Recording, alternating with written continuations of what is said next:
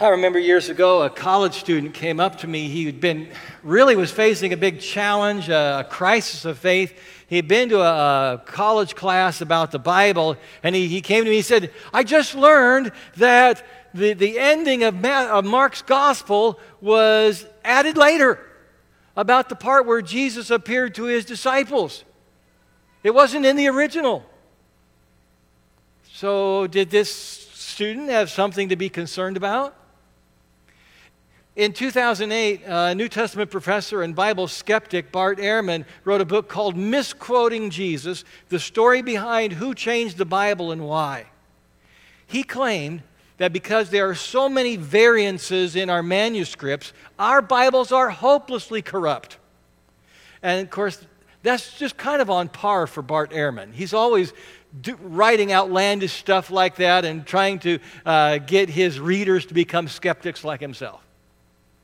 Uh, unfortunately, though, Bart Ehrman's book spent several months on the New York Times bestseller list.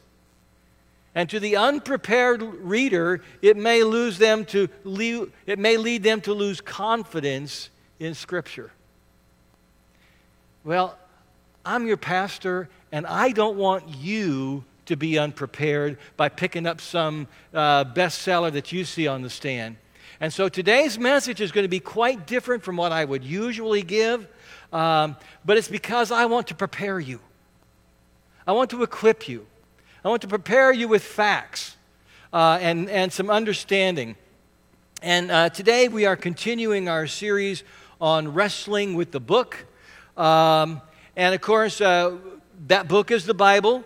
And today's message is this Aren't the Bible manuscripts full of copy errors? Last week we looked at how can, the, how can science and the Bible be compatible. And if you missed that one, I encourage you to go to our website or uh, find it on our app. Um, but today we're looking at the manuscripts. Are they full of copy errors? Uh, and I would say maybe some of you here today would consider, someone here would consider yourself a Bible skeptic. You know, you don't put much value on the trustworthiness of what's between these covers. Uh, but I just want to say, I'm so glad you're here. You know, I, would, I really consider it an honor that, that you came, and, uh, and I hope that today's message gives you something to think about. And some of you uh, maybe have been to a college class, like my, my young friend years ago, uh, or maybe you someday you will be. And uh, I want to prepare you because you may face someone like that who's, who just feels it's their job is to make you as skeptical about uh, your faith as they are about theirs. And some of you have a friend who has picked up a book like Ehrman's. And I want to prepare you to at least begin to have a reasonable conversation. Okay? Now, let me reassure you about this. If, if I looked at the evidence and concluded that the Bible had been horribly corrupted by manuscript errors and that there was no hope of regaining any confidence of its reliability, I'd be a skeptic too. But that's not the case. Uh, you know, before the printing press was invented in the 15th century, all copies were written by hand. That's why we call them manuscripts. Uh, they were copied by professional scribes trained for the task, and yet, as good as they were at it, God did not prevent those scribes from errors, leaving a word out, skipping a line, getting words uh, turned around, misreading a word. And then what would happen? The next scribe making a copy from that one would uh, repeat the previous scribe's mistakes. Fortunately, we have such a wealth of manuscripts that scholars are able to kind of see the whole picture and, and able, to, able to tell where the errors occurred. And, and so here's what I want you to know today as we wrestle with the book. We don't have any of the original Bible documents. And to some of you, that's going to be a shock. Like, huh? really? Well, it's true. We don't have any of the original Bible documents, but scholars are able to examine the many manuscripts and determine with a high degree of precision what the originals said. So, what I want you to do right now is put a Bible in your hands. There's some, if you didn't bring one, there's some Bibles in the pew racks. Uh, if there aren't enough for you to have one of your own, just share with the person next to you. But I want you to hold it. Will you? Hold it. This book is an anthology of 66 books written over more than a thousand years by more than 40 authors, and yet it tells one story the story of the God who created all things and how it went horribly wrong through sin. It's a story of how God did not give up on us. And He set in motion a plan of salvation that reached its climax in Jesus. And one day that story will be complete and God will restore all things. That's the story of the book. Now, I want, I want to tell you this. You know, a lot of times I'm, I'm saying, okay, open your Bibles to such and such a page, and some of you go, oh, yeah, I don't do that. Well, today you got to. Because today's message will absolutely not make any sense unless you're following with me, okay? We're going to look up a few passages. I'm going to give you time to do that. We're going to first turn to 1 Corinthians chapter 13, verse 3. And a lot of you know this. This is a love chapter. You've, you've been to weddings where it's been read. Uh, it's on in the Pew Bible, it's on page 1152. Don't you love those page numbers? Huh? All right. And here the Apostle Paul, he is, ax, he is uh, waxing eloquent about love. He says in verse 3 If I give all I possess to the poor, and give over my body to hardship that I may boast, but do not have what? Say it with me. Do not have love, I gain nothing. Now, notice there it says, after the word boast, it has this little superscript letter C. Now go down to the footnotes.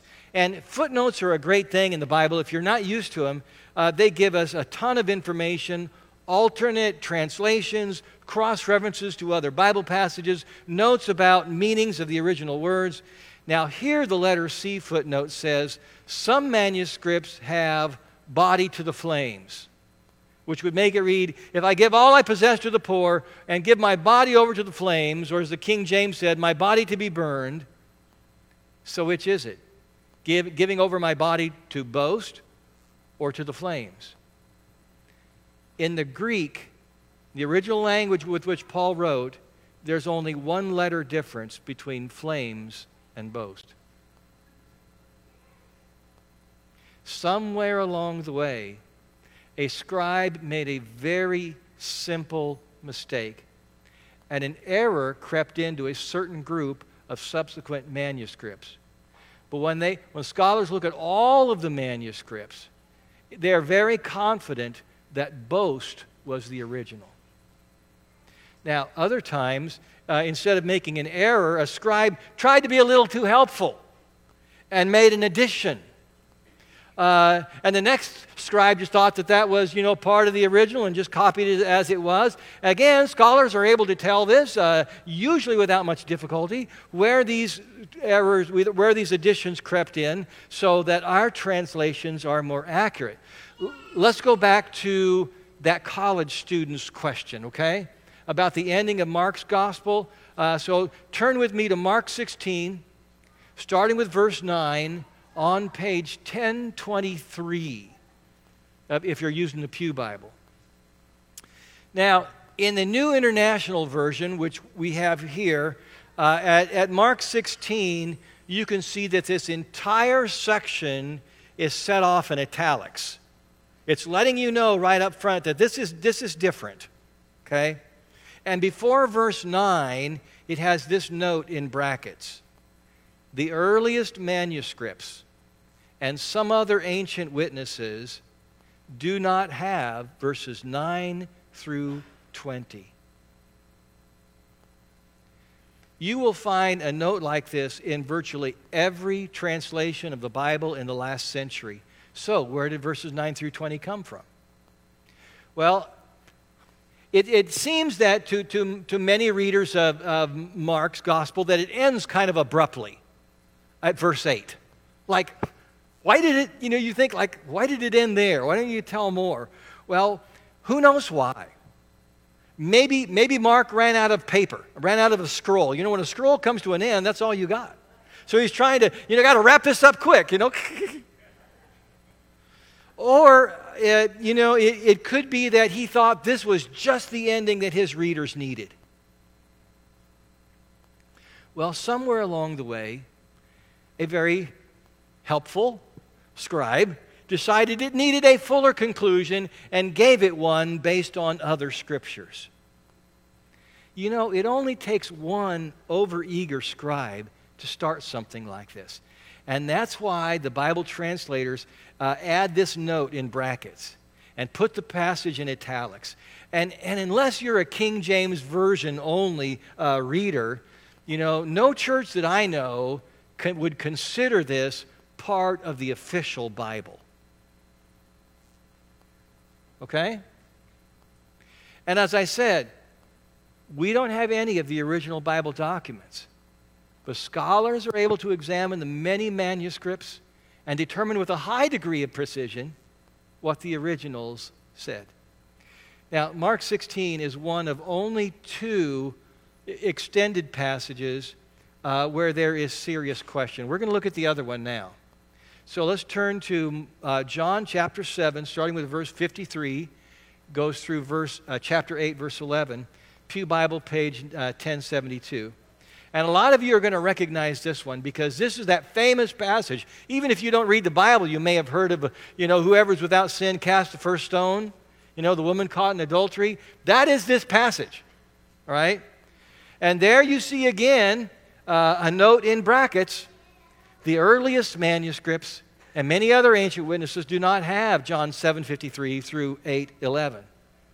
It also says that, that some manuscripts do not uh, that do include it put it in other places in John's gospel or even in Luke's gospel. Notice again that that whole passage is, is set apart in italics. And, and even though it appears in some very early manuscripts, it is very clear that this was not in the original of the gospel according to John. Now, what does that mean for this passage? I, I side with scholars who see this as a truly historical episode of Jesus' life, but it doesn't seem to have a proper home in any of the Gospels. Therefore, I take it as, as, as uh, true information about Jesus, but I wouldn't build a whole doctrine just out of this one paragraph, okay? We, we have more than 20,000 ancient manuscripts of the New Testament, uh, including uh, nearly 6,000 that are in the original Greek. Um, some of them dating back to the second century. Very likely, some of those second century manuscripts were copies of the original, or at least copies of copies. And as an added check, we have over a million quotations from the New Testament by the ancient church fathers. I remember years ago, uh, a lady in one of the small town churches that I served named Mildred, she kind of cornered me in the church kitchen. And I got the feeling she wasn't going to let me go until I answered her question. Uh, and she, she spoke with a kind of a crackling voice. Mildred said, a friend of mine asked why we Methodists don't say the Lord's Prayer the way it's written in the Bible. She said, I didn't know what to say. Why, why do we pray the Lord's Prayer differently than what's written in the Bible? Feeling a little cornered, uh, I blurted out the first thing that came to my mind well, it depends on what translation you use. Fortunately, that satisfied her and I escaped. And that was a good answer for some of the differences. Uh, for example, many churches like ours, when we pray, which we're going to hear uh, before communion, the Lord's Prayer, uh, we'll say, Forgive us our trespasses, while other churches say, Forgive us our debts, like it read in the New International Version. Matter of fact, you cannot find a, a Bible today that gives this passage in Matthew 6 as trespasses. So, where did trespasses come from? Let's look it up. Matthew 6, uh, verses 12 through 13, which in the Pew Bible is on page 970. Let me give you a little background here while you're looking it up. Nearly 500 years ago, the Bible was published in English for the first time uh, using the printing press. It was translated by a guy named William Tyndale, and he translated the Lord's Prayer with, Forgive us our trespasses. And everybody who knew English learned it that way. And we've been saying trespasses ever since. Now, the word trespasses makes me think about crossing a line. And so we're asking to be forgiven for crossing a line, crossing into the territory of sin where we shouldn't have been. Uh, now, now, the Greek word in Matthew's gospel literally means debts. But Jesus isn't talking about literal money, is he? He's using that word metaphorically, so it means offenses or sins. So, debts versus trespasses is a matter of translation. It's the same at the end of verse 13, uh, where it says, Deliver us from the evil one, instead of deliver us from evil, like we usually say. Now, evil one is a better translation, although evil is an acceptable translation. When we pray, deliver us from evil, we can mean, Lord, you know, deliver me from the evil one, the Satan, or deliver me from an evil person, or deliver me from the evil within. But we also note, when, you, when we were reading that passage, did you notice that Jesus doesn't end his prayer with, For thine is the kingdom and the power and the glory forever Amen. So, what's up with that? When William Tyndale translated Matthew's gospel in 1525, he included that phrase. So did the King James Version in 1611. But translations since then have left it out. Why? Let's look at the footnote marked E13. Now, first it says that from the evil one could be translated deliver us from evil. And then it says, some ancient manuscripts add, For yours is the kingdom and the power and the glory forever. Amen. Now, all, all Bible translations today put that in the footnotes. Why? Because as the scholars look at, at all the manuscripts, they find that the evidence points overwhelmingly to the conclusion that it was not in the original. So, where did he come from? One scenario is that this prayer uh, was used in worship in the early centuries, like we use it in worship today. And it felt kind of abrupt to end it with, Deliver us from evil. And it seemed kind of odd to, end, to end the Lord's Prayer with a reference to the evil one. So churches began adding a line of praise at the end. And you know, there's nothing wrong with that. This line is loosely based on an Old Testament verse. And then, very likely, some scribe who knew the Lord's Prayer by heart from being in, work, in church every Sunday noticed that the manuscript that, that he was working from uh, left out that last line of the Lord's Prayer. And so, being very helpful, he added it back in, which had not been there before. For yours is the kingdom and the power and the glory forever. Amen. And so did the scribe who copied his copy. And yet, because the, the best and earliest manuscripts don't include it, we can be sure that it was not in the original. Now, our Roman Catholic sisters and brothers, they don't include that line when they pray the Our Father. So here's a case where they are more biblical than we are. As I said before, we don't have any of the original Bible documents. But scholars are able to examine the many manuscripts and determine with a high degree of precision what the originals said. Now, our Bibles, the ones that we have t- today, are based on much better uh, transcript evidence than was available to William Tyndale or to the uh, translators of the King James in 1611. And yet, you know, the substance of it is still the same. You, you, can be just, you could be just as much a Christian in 1611 using the King James Version as you can today using the New International Version or whatever version you use. Now, are there places in Scripture where we're not sure what that right wording is? There, there are some. Not very much, but there are some. So let me add this. All notable variants in manuscripts can be found in the footnotes of your Bible, and none of them affect our beliefs or practices. None of them affect our beliefs or practices. For example, if you turn to the next page, page 973, and let's look at Matthew 8, verse 28. Uh, because there, there, there's so many variances are, are, are kind of on this category. Uh, it starts out um, when he, that is Jesus, arrived at the other side, meaning the other side of the lake, in the region of the Gadarenes. You notice that little B after the word Gadarenes?